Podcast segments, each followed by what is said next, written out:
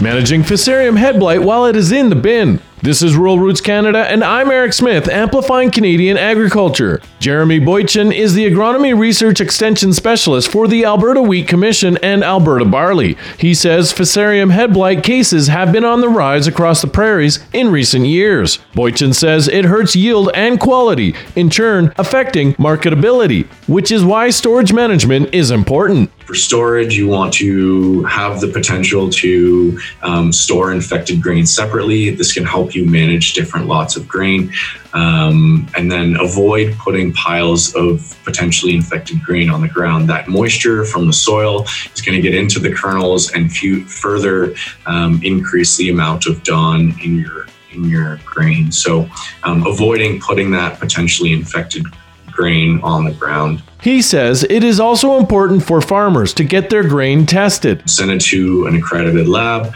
um, to get it tested for fusarium as a plate test, as a DNA test, uh, to see what levels you're at, um, to see how you can A, manage that crop where you're going to sell it, and then B, whether you're going to utilize it for next year. And if you are going to utilize it, um, how to best manage it whether you're using a seed treatment um, or potentially not. Boychyn says when thinking about next year's crop, it's important to keep a sharp eye for conditions where Fusarium head blight will flourish. He says each province keeps a map of areas that are at high risk. But it's important to get out there and actually field check these risk maps. You're walking through at midday. Are you still wet on your on your pants as you're walking through that crop? So it's important to not just look at the map, but also walk through your crop. For more on this story, go to ruralrootscanada.com.